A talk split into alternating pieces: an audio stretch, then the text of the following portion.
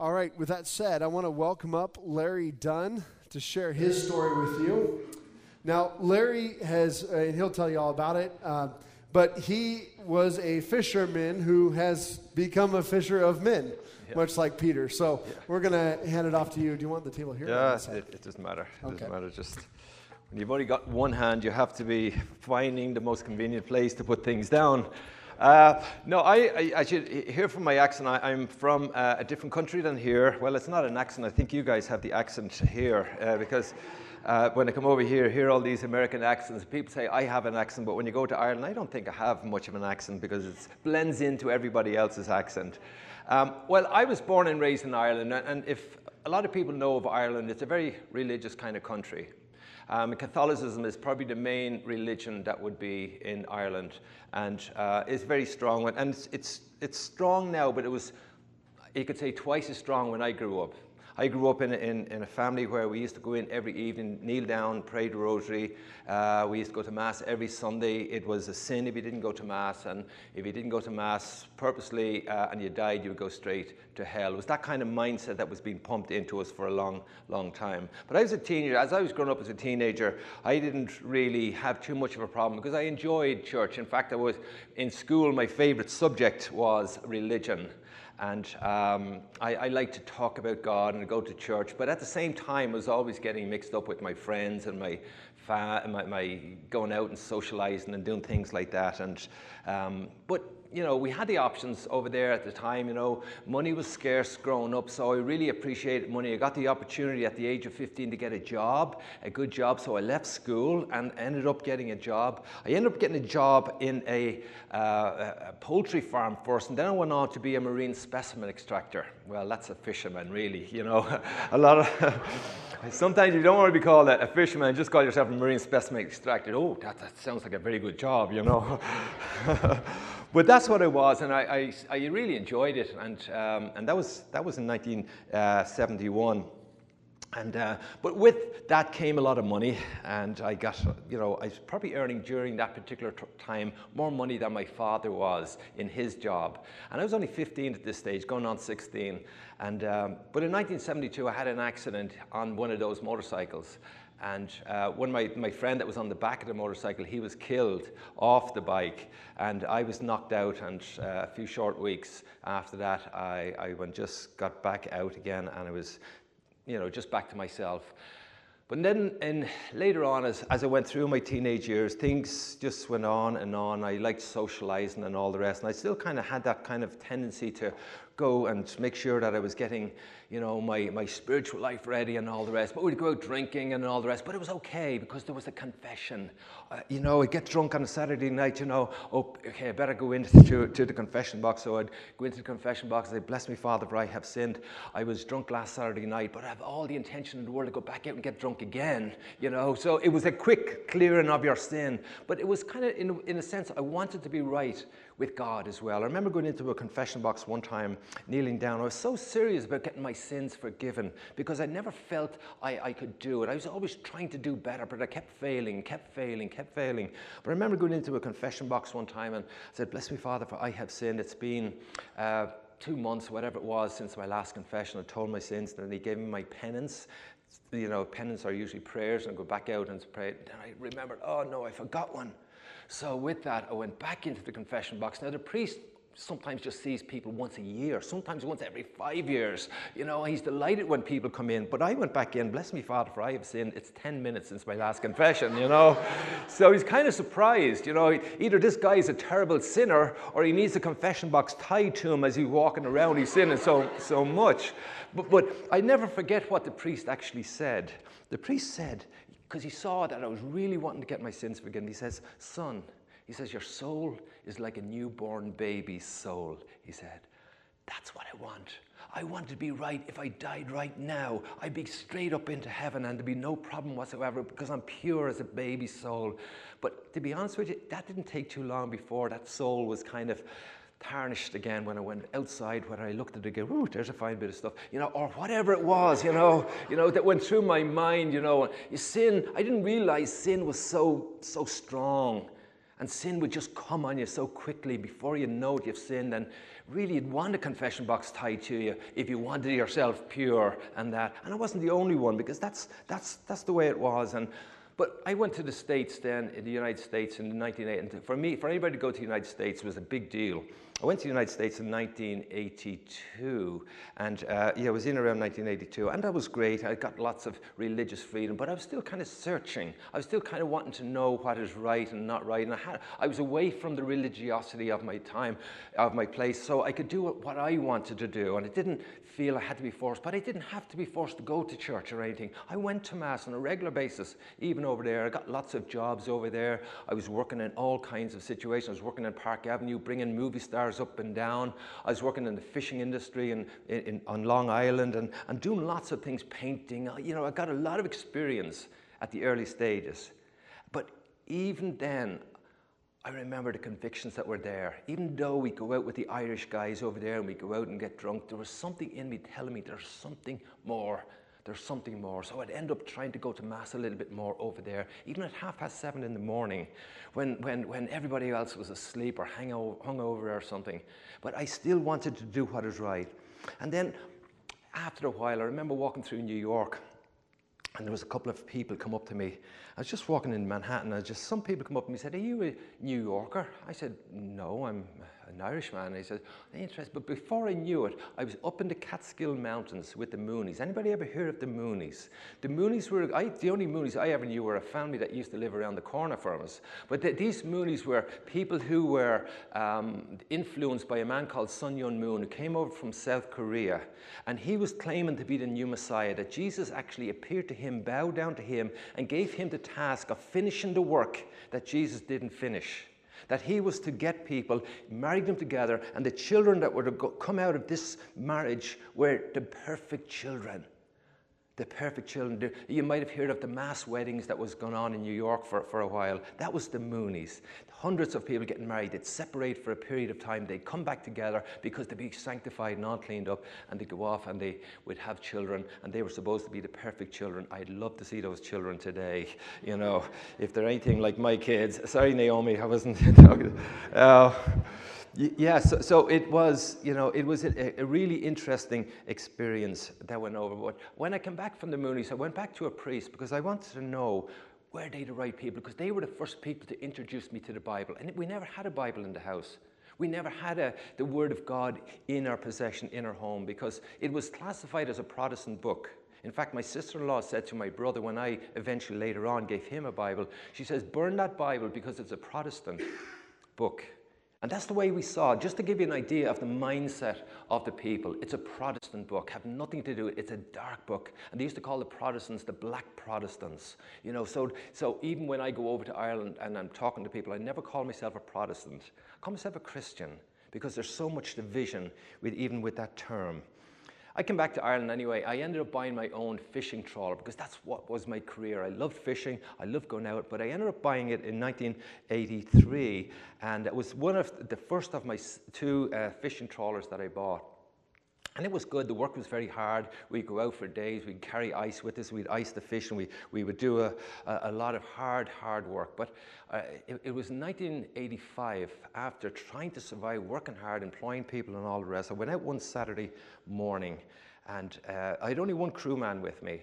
And he uh, was fast asleep in the boat when we had our nets out and we were trawling away, we were catching the fish. And, and I went down into the fish hole just to ca- clean out some filters that were underneath the drive shaft. The shaft, now remember, the boat was pulling the boat, so the drive shaft is spinning around. So I had to carefully put my arm down into the fish hole to try and pull out this shaft that was, was spinning around. So, and I would do it all the time, so it wasn't any big deal or anything. So I'd put my, I put my arm down, and with that, as I leaned down, there was threads hanging off my jacket, and they wrapped on the shaft, pulling me in and slamming me to the ground, knocking me out, to scar my head as, as a result. And, but I was knocked out for about probably about three quarters of an hour while the boat was going by itself because there was nobody up the wheelhouse. My friend was fast asleep, so I managed to wake up. What's going on? What's, but I was tied to the shaft. The engine was still going. I tried to shout to the guy. The, the, the clothes were so tight around me that I wasn't even able to shout. I was almost choked.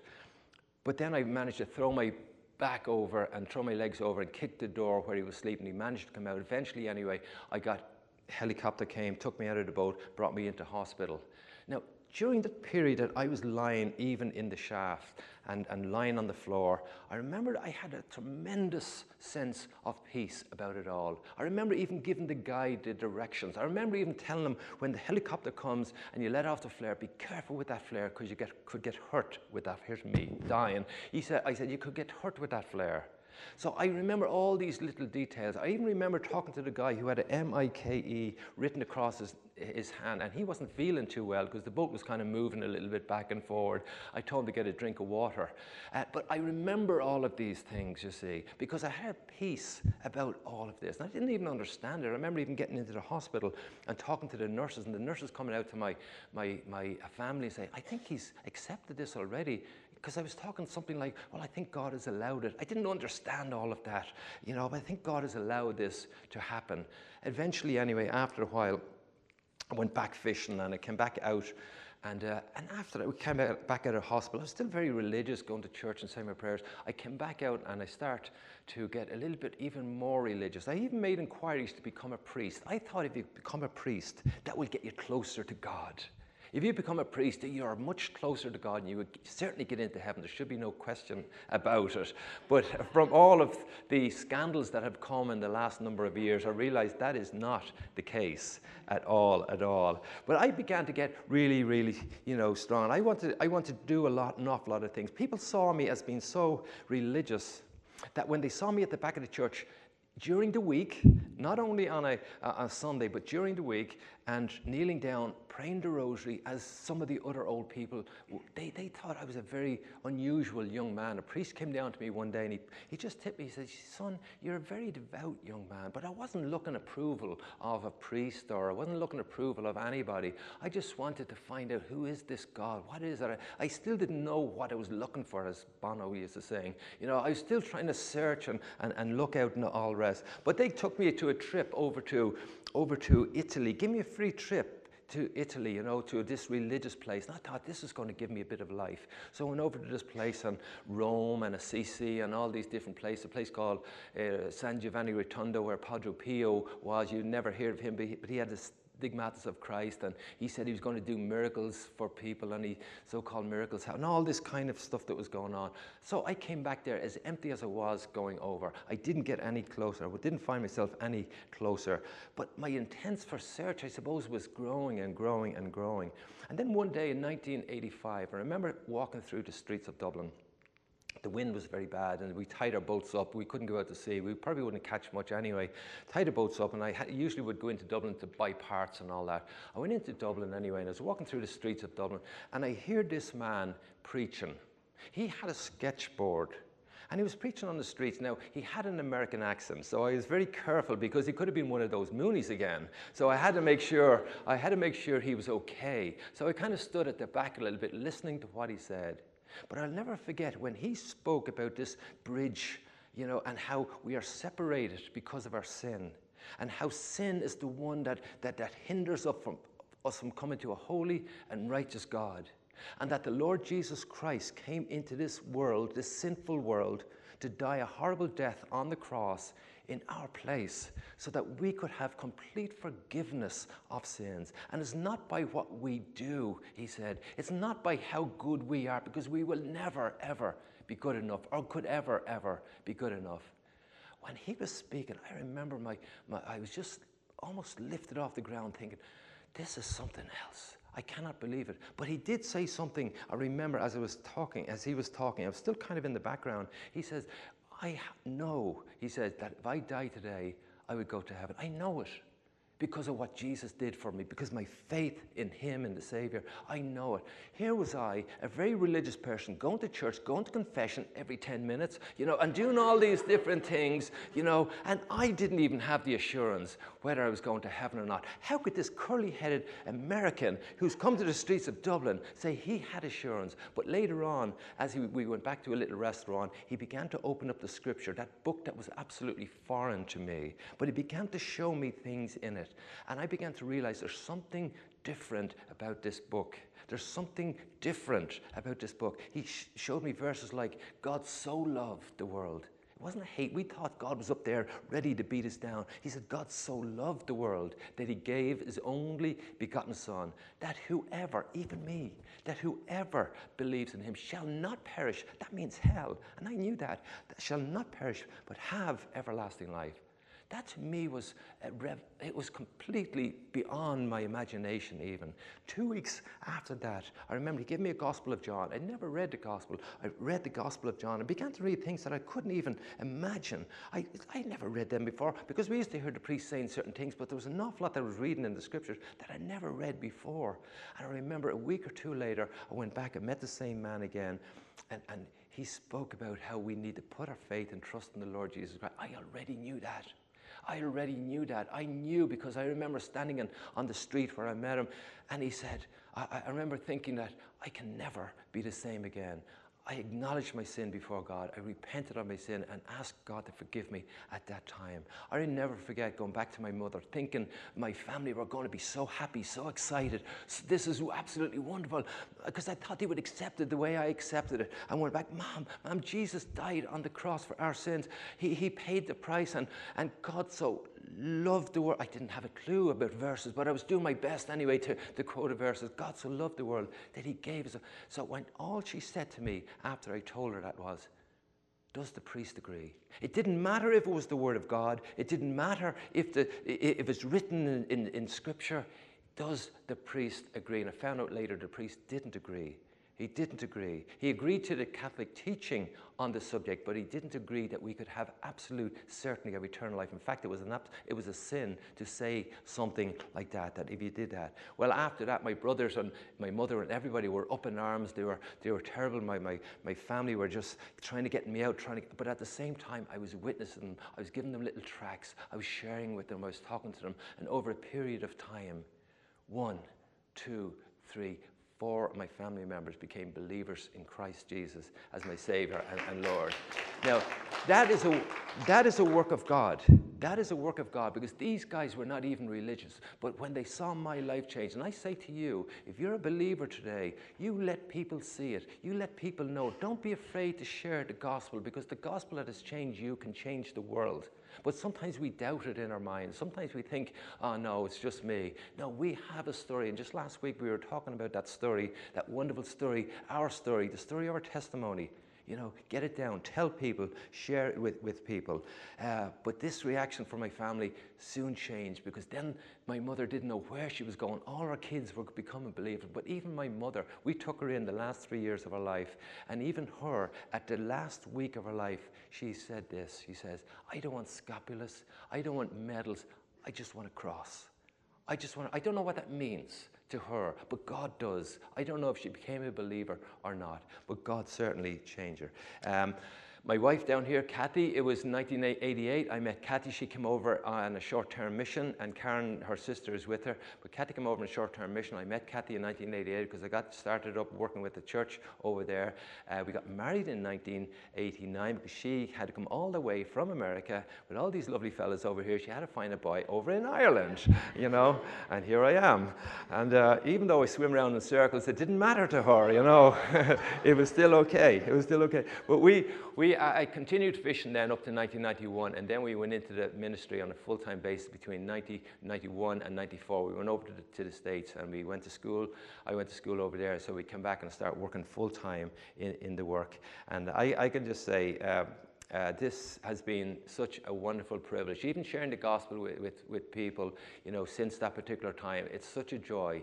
I'm doing it full time now. To think, you know, that, that, that people are supporting you to go out and do something that you absolutely love is absolutely amazing. But don't let fear take over. If you have something to tell people, don't keep it to yourself. Share it. Share it with your family. Share it with your friends. Share it with the world because people need to hear it because we don't know when the Lord is coming back. Listen, thanks very much for listening.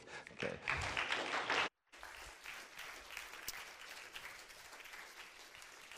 Even if you have questions about Catholicism, you know, um, what I have found about Catholicism is it depends on where you're at, what it's like, and what they believe.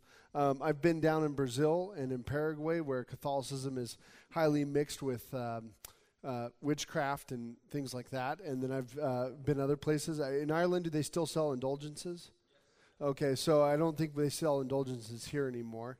Uh, an indulgence is something if you if you need to buy time out of purgatory, you can pay the priest for, and you can get time cut off the clock. Um, you know, uh, but he, would love to talk to you more about that. One of the things that I was always very impressed by when I when I called the a priest to talk to him about salvation and Christ being our mediator between man and God. He said that, uh, well, you know, the reason why we pray to Mary is because God is angry with us because of our sin. Christ is angry with us because of our sin. And um, it's easier to go to mom, you know, because your dad's angry. So you want to go over to mom and kind of go in the back channel uh, and get approval. And I'll tell you, that is not at all what this word teaches. This word teaches that God loves you so, so much that he came up with a plan to redeem you, even while you were enemies of his gospel. So, uh, so please come on on Wednesday night and uh, be a part of that and hear more. Well, let's get into our scripture this morning or this evening. Wow, I'm still on morning time. In fact, I've even said good morning to a couple of you when you came in. Good morning. Okay, it's just a day. It's just going. Uh, we're in Mark chapter two. Uh, next Sunday night, we're going to be having a couple baptisms. If you're interested in being baptized, uh, we'd love to have you join, be a part of that. So let us know. You can tear off one of the connection cards on the order of worship that you received when you came in the door. Just mark it. We'll contact you. Um, or if you, you can just talk to me after the service, say you're interested in being baptized, and we will set that up so you can do that. All right, let's uh, let's pray. Heavenly Father, Lord, we thank you so much for this time, and we thank you for your word, God. Lord, you didn't abandon us. You didn't uh, just uh, uh, decide to be hands off us. Lord, you didn't destroy us, but God, you reached down from heaven, providing not only salvation, but also your word so that we can know what pleases you, God, that we don't have to question it. Lord, that we can know how we're to act and how we're to respond. God, we thank you that it's not a mystery, Lord, but it's been revealed through your Son, Jesus Christ. Now we ask you to open up your word to us, and we ask this in our Savior's name. Amen. You know, there have been um, many scandals. We're kind of used to the, the term scandal, and, and we kind of expect it within our world today with politicians, celebrities, uh, famous people. I'll, I'll, never forget the, the, the, scandal that probably most affected me as a child, I, I well, a, a, teenager. I was 14 years old, and, and I was uh, in high school, and I had a hero. My hero was Magic Johnson. I thought Showtime was just the best ever. And I would I had Lakers socks, Lakers shoes, Laker pants. I wore something Lakers every day. I was a basketball player. I watched every Laker game. Uh, I, I mean, I was just so into basketball. And I'll never forget when Magic Johnson announced that he had contracted HIV. And, um, and then all of a sudden, the scandal started coming out about all of his affairs and his adultery and all these sorts of things. And my hero had fallen and fallen greatly and uh, that affected me. And scandals always affect us. Scandals, uh, you know, within presidents, we expect almost scandals. We're actually surprised when uh, when a celebrity or a politician uh, leaves without any type of scandal in office. We've just kind of come to expect it. Well, tonight we're going to be talking about Jesus Christ and some scandals surrounding him. But of course, it's not the scandals like you or I think about today in the negative way. He was a scandalous Savior, no doubt about it, but scandalous in the fact that he was opening up the doors of heaven to those who were unworthy or, or could not be included. And we're going to talk about that today. So, if you remember last week, we saw Jesus healing this paralytic man, but before he healed him, he said something quite incredible to him. He said, Son, your sins are forgiven. And that statement was questioned by the Pharisees who were sitting there and the scribes. Well, wait a minute, who is this? Only God alone can forgive sins. And there's scandal number one in Mark chapter 2 that Jesus has the authority to forgive sins. And he proved he had the authority by saying, All right, rise up, take your mat, and walk out of here so that you know I have the authority to forgive sins. And that man rose up, walked on out of there. Well, today we're going to find Jesus associating with sinners. And if you find yourself in a place of being unworthy, or in a place where you would consider yourself a sinner, or someone opposed to the gospel, or living outside the boundaries of what is considered holy or right, you're in good company today, and I'm glad you're here. Because today we're going to see that Jesus is all about reaching out to the unworthy, the sinners, the sick, so to speak. Verse 13, chapter 2. He went out again beside the sea, and all the crowd was coming to him, and he was teaching them. And he passed by, and as he passed by, he saw Levi, the son of Alphaeus, sitting at the tax booth, and he said to him, Follow me. And he rose and followed him. So we find Jesus walking around by the Sea of Galilee, teaching, crowd following him. And as he walks by Levi, who in the other Gospels we learn that it's Matthew, uh, the author of the, the Gospel of Matthew, he sees Matthew, a tax collector. Now, you and I have issues with the IRS, probably. Most of us don't like the IRS, and, and uh, we really don't have that much of a reason to not like the IRS. We, we recognize we, we pay our taxes through the IRS. They're the agency established to collect the taxes, hold us accountable that we're paying the right taxes. But in general, we're actually pretty fortunate for the way the IRS usually has accountability. I know in recent years there's been some scandal around them. But we're, we're pretty fortunate that they take what they're supposed to and not anymore, generally speaking. So, this is not a political message. So, so, so, do you hear that, Pastor? He's preaching against the IRS now. No. But uh, generally speaking, but see, tax collectors were different in Jesus' day. In Jesus' day, the tax collector would shake you down he would collect not only what he was supposed to. Now, Matthew being in, in the, or Levi being in the area of Galilee there, he was probably collecting for King Herod. And that's who he was working for. He's probably a well educated man because he got this job of being a tax collector. But they would collect not only what they were supposed to for King Herod, but then they would reach in and grab more from you. Uh, we read about how everybody hated going by a tax collector as they entered a city or as they pulled into the docks with their boats because the tax collector would search through their stuff, taking things. They were considered thieves to the Jews. And not only that, but the Jews didn't want to support puppet kings of Rome. They wanted nothing to do with that. And so here we see Levi sitting at this tax booth collecting. But as Jesus always shows us within the gospel, he meets people where they're at, but refuses to leave them there. And here he says those same, that same imperative, that same command that he called out to Peter and John follow me. Come after me. Follow me. And so, what does, Ma- what does Matthew do? What does Levi do? He says, Well, first, let me ask you a couple questions. I have a survey. Let me. No. Matthew gets up and follows him. He, okay, I'm following you. Now, listen, when Jesus gives us the option of following him, we have a choice. When he commands us, we can choose. We can choose not to do it.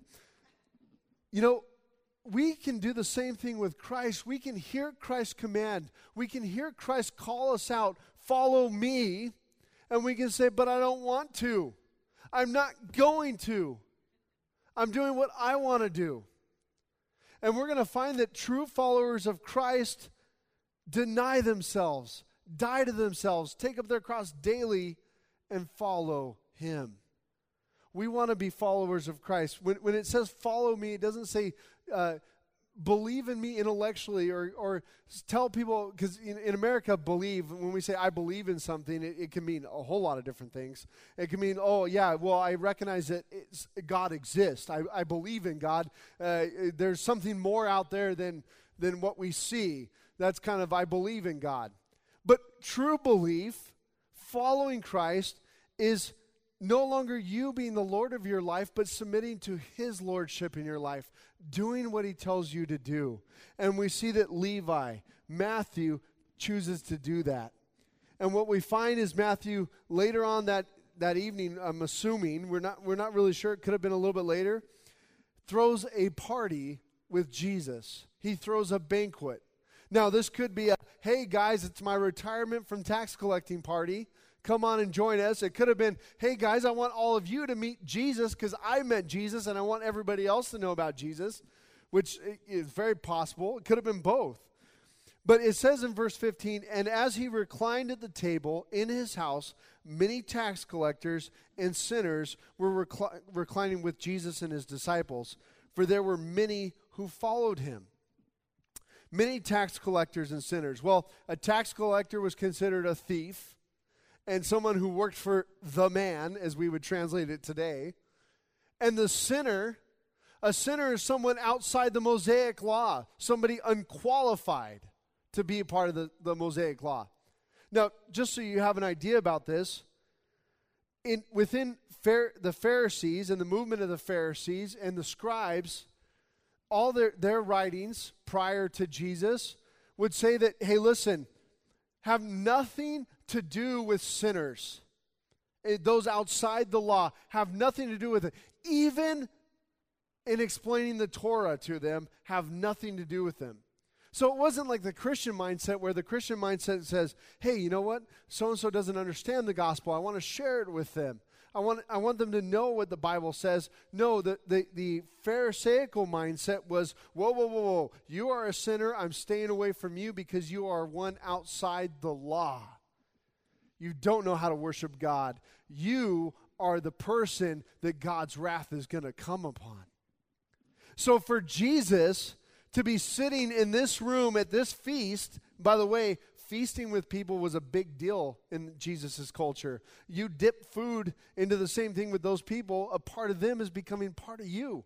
That's why Jews never feasted with Gentiles, because they were to have no communion with them or fellowship. So here Jesus is with this with these tax collectors and sinners reclining with him along with the disciples and it says there were many who followed him and the scribes verse 16 of the pharisees when they saw that he was eating with sinners and tax collectors, said to his disciples, Why does he eat with tax collectors and sinners? This is the next scandal in chapter 2 here. Jesus eating with sinners or gathering sinners to himself. It's a pretty scandalous Savior pretty scandalous Messiah if, if, if, if you look at the Jewish law. Now, the scribes were those part of the, the Pharisees that were trained in the law. We talked about them last week. Pharisees often sometimes weren't educated, sometimes they were. It just depended on the Pharisees, but they were part of that radical movement that was anti Rome, anti Gentile, anti the Hellenization of the Jews, and they wanted to hold to the law. So much so that they would set up all these boundaries just so we wouldn't accidentally break the law. And here they are saying, wait a minute, this guy's shady. He's eating with sinners and tax collectors. Jesus heard it, and he said to them, Those who are well have no need of a physician, but those who are sick, I came not to call the righteous, but sinners. Now, what Jesus did was he took a, a parable of their day. Those who are well have no need of a physician, but those who are sick do. He took a parable that they all would understand that, hey, the healthy don't need a doctor, the sick do. You and I understand this. I mean, I don't know about you, but the dentist is the one doctor that I always will put off. Uh, And it's not that I'm afraid of going to the dentist, but it just, when my teeth aren't hurting, it just seems pointless to go to the dentist. It's a lot of time. I've got to make an appointment. I've got to show up. And, and this is the first year ever where the dentist finally called us and said, hey, listen, if you don't show up this year, you're going to lose your dental benefits. So my wife made an appointment and said, you are going on this day. Okay, I'm going. Um, so, and she's actually going too to take me to the dentist. But, uh, but uh, you know, we, when our teeth aren't hurting, there's no need. But there was a time when I had a toothache, and man, I could not get into the dentist fast enough. It hurt so bad because I was sick. I needed the doctor. But when I'm healthy, I feel like I don't need a doctor. I'm, I'm good. And it makes sense, this, par- this, this parable that Jesus shares, they all get it. So we have to understand that Jesus came to call the right, not, not to call the righteous, but sinners not those who are self righteous, not those who are righteous in their own eyes, but those who are outside of God. Those who are separated from God, those are the ones who are called by Jesus. That's what he came for. Interesting. that Jesus says this, that I came for this reason. Because, you know, Christianity is very unique from all other religions in the world, and I, I always bring up unique things about Christianity compared to other religions. But it's it is, as far as I know, the only religion that will separate sin from sinner. It is the only religion. Now, other religions may not even ascend to having a word called sin. They may just talk about bad deeds or evil deeds or whatever the case. They may not call it sin. They may not see it as a separation from God. But until a person is a changed person, they're a bad guy. They're not welcome. But once a person is changed, okay, you can come on in now. And the same was true with the Jews. But here we see Jesus showing that there's a difference between the sin and the sinner. And he came to call the sinner out of the sin, those things that oppose God. So let me t- ask you the question tonight Has Jesus said, Follow you, follow me to you? Ha- have, have you come out of your sin to follow him? Or are you saying, Okay, Jesus, I'll, I'll follow you when it suits me? That's a question to ask yourself. Because here we see Matthew decides, That's it, I'm following you. And he leaves his tax collecting practice. I can only imagine what Matthew, as he wrote his gospel, because he talks about his own call, what he thought of when he was thinking about this. We see with all of the disciples, once Jesus calls them, they are changed.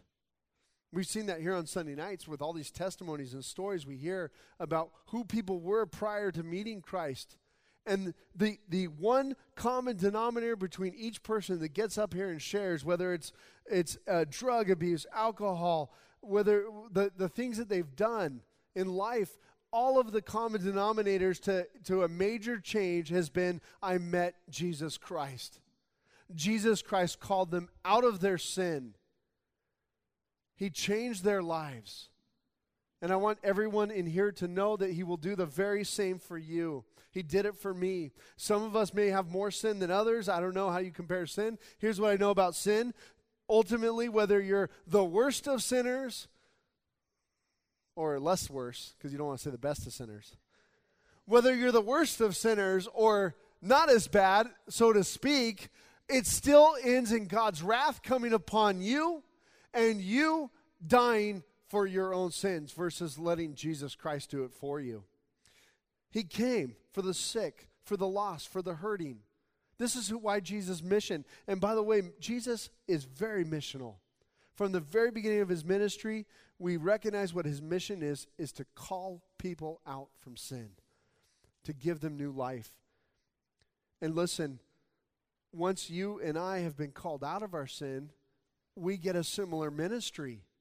The Bible tells us that we've been reconciled to God, God, and now we have a ministry of reconciliation. When in Matthew's gospel, he expounds a little bit on Matthew's call, on his own call. And not only does he say that Jesus came not only to, to seek and to save what is lost or the sick, but he says, Go and learn what this means, quoting from Hosea I desire mercy and not sacrifice, for I came not to call the righteous, but the sinners. God desires mercy and not sacrifice. He, he wants you to leave your life of sin. He wants to call you out of it and he wants to change you. And then he wants to give you that very same ministry of reconciliation. You and I are included in that. And let me challenge you, just as Larry did, as we all do, when we, once we find that truth of Jesus Christ, how can we be the same? How can we ever go back to living the way we were? How can we ever just go on talking about things that don't matter anymore? Once we've found that truth of Jesus Christ, it should empower us, it should change us. There's a, an old worship song called uh, the Orphan Song. It's is not that old, but I love it because part of the, the Orphan Song says, Tell me my favorite story. It's, it's singing to God. And it's, tell me, I don't know what that was. It was me probably. Tell me my favorite story. I was an orphan, but you came for me. You adopted me is, is how it goes. And I love that idea that God adopts us. How could we ever go back to acting like we're orphans? Why wouldn't we share it with the world? And I want to encourage you. I pray that this fellowship, this service, and all the services of, of Calvary Chapel Old Towne are incendiary fellowships, fellowships that ignite and are excited to share the gospel message because I believe time is short. I believe that, that time is short. I have no idea when I'm going to be called home or when Christ is coming back, but I've only got so many days, and I certainly don't want to regret saying, gee, I wish I would have shared the gospel with that person. Gee, I wish I would have shared the gospel with that person. We want to share it. And Christ has included us in this ministry of reconciliation. Going on to the next scandal here in this chapter, let's look at verse 18. Now, John's disciples and the Pharisees were fasting and people came and said to him, Why do John's disciples and the disciples of the Pharisees fast, but your disciples do not fast? And Jesus said to them, Can the wedding guest fast while the bridegroom is with them? As long as they have a, the bridegroom with them, they cannot fast. The days will come when the bridegroom is taken away from them, and then they will fast in that day. No one sews a piece of unshrunk cloth on an old garment. If he does, the patch tears away from it, and the new from the old, and a worse tear is made. And no one puts a new wine into old wineskins. If he does, the wine will burst the skins, and the wine is destroyed, and so are the skins. But new wine is for fresh wineskins. The second scandal we see in Mark chapter 2, or uh, actually technically the third scandal, because we, we had the scandal of that Jesus could forgive sins. We had the scandal of Matthew being called and Jesus eating with tax collectors and sinners. The next one is that Jesus' disciples are impious. They weren't fasting. So the question, how come John the Baptist disciples fast and the Pharisees fast, but your people don't fast? Basically, they're saying, why aren't your people as holy as those people? Now, I believe this is the equivalent of somebody wearing a clerical collar around, looking holy, looking really good. But on the inside, there's not much going on. John's disciples were probably fasting, uh, my guess is, because uh, there were three reasons to fast within the, the, the Bible. Of course, you fasted at the Feast of Atonement. That was the one time, the one time it was commanded for, for the Jews to fast. But the other reasons to fast were, were that uh, you, you were grieving somebody. Somebody had passed away and you were grieving them, so you would fast. An- another one would be sorrow for sin, which is included with the Day of Atonement. You're, you're, you have so much sorrow for your pin, your, your, sorry, your sin, that you're fasting over it. And then the other one is a petition to God to avoid sin.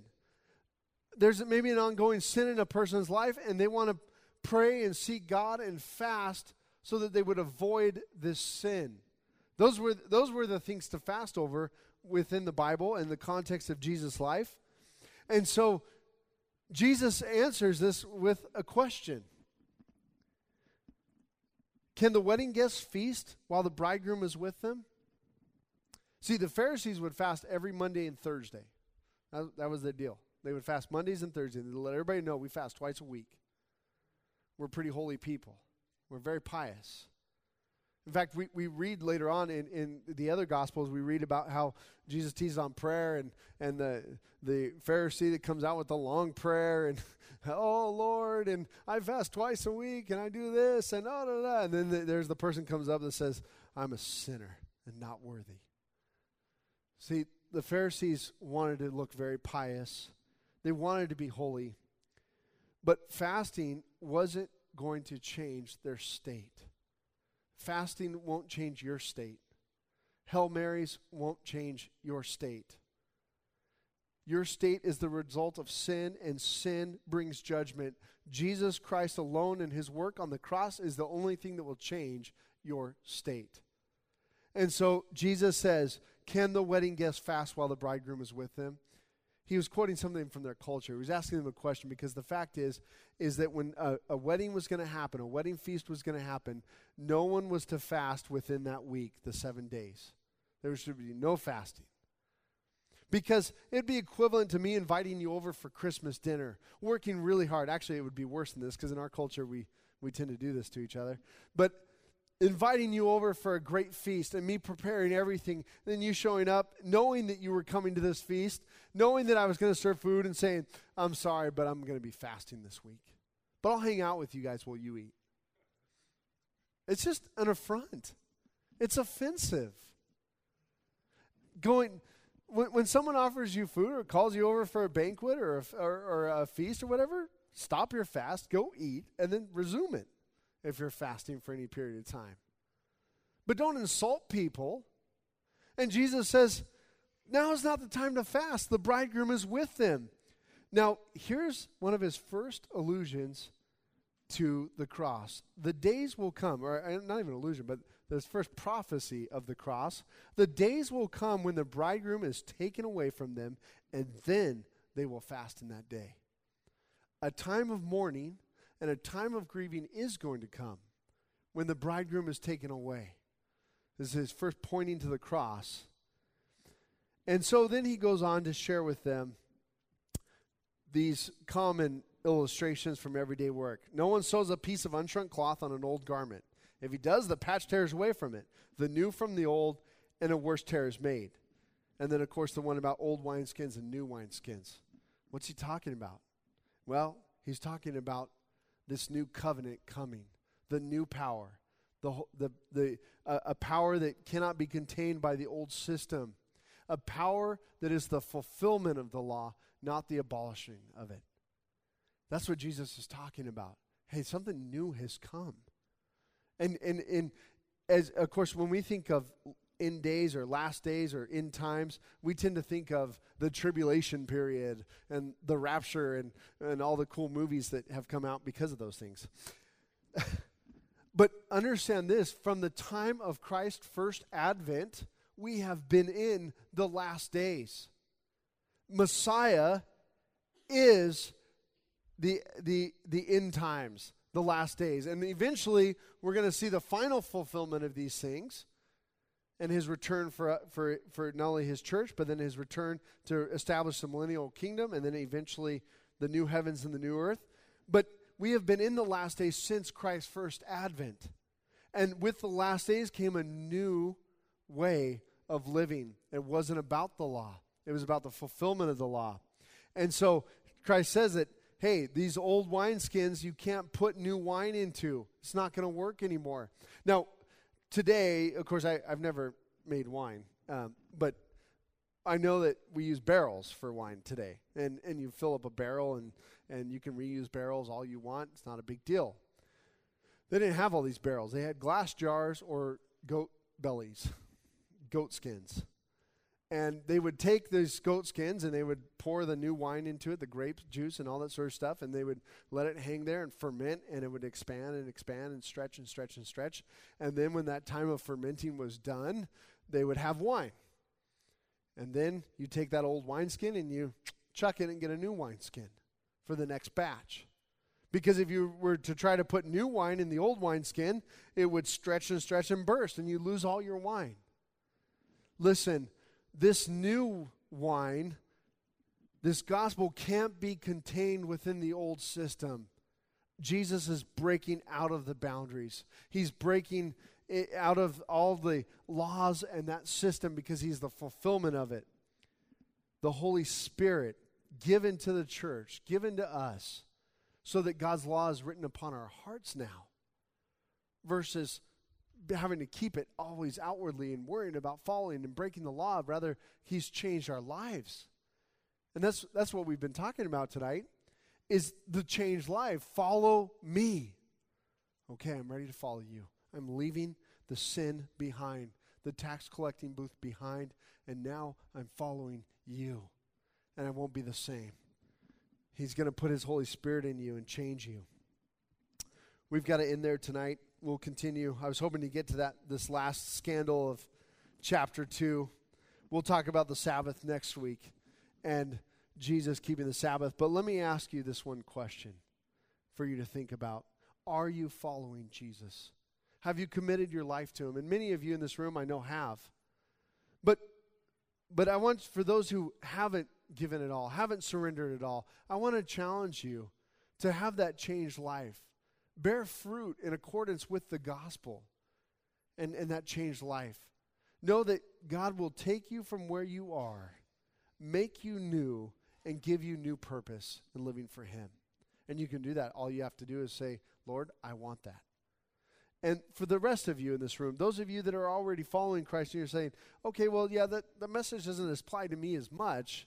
Well, first of all, I, I think you all would agree with me that the gospel is always applicable. The gospel is always soul searching, so to speak, heart searching. The gospel always is affecting us. And I, I, I know every time I hear this, the gospel, I go, Yes, Lord, I want to live like that. But let me challenge you with that idea of being an incendiary fellowship going out from this place tonight and this week committing yourself to sharing the good news with the people you come in contact with. And by the way, Christmas time is the easiest time of the entire year to share the gospel message. You can be walking in a store and hearing a Christmas carol going, Oh, hey, do you know what the song's about? It's about Jesus. Okay, we got a Jesus freak on our hands. All right, that's okay people are dying without Christ, and they need to hear the good news. Make it known. Let's pray.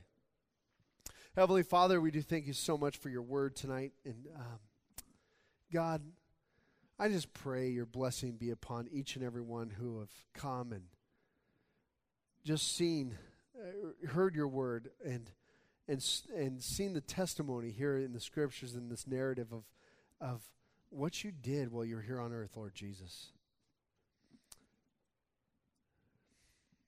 Those of you in this room who don't know Jesus Christ, or, or maybe you haven't completely decided to leave behind your sin and you're still toying around with it, still playing with it, I want to encourage you to pray right now.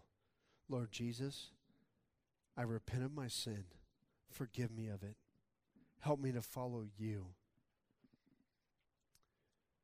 Lord, we do pray that you'd help us to be faithful with your gospel message, taking it out to the ends of the earth. Everywhere we go within the city of Orange or this area, Lord, we want to take your gospel with us. We thank you and we give you praise. In Jesus' name, amen.